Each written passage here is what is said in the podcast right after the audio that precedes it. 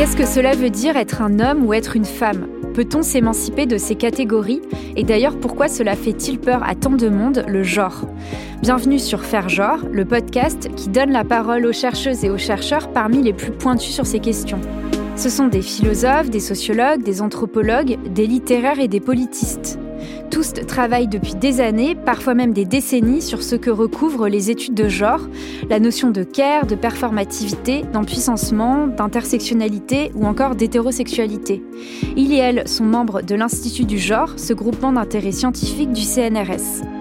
Moi, c'est Lorraine Descartes, l'animatrice de ce nouveau podcast coproduit par Binge Audio et l'Institut du genre.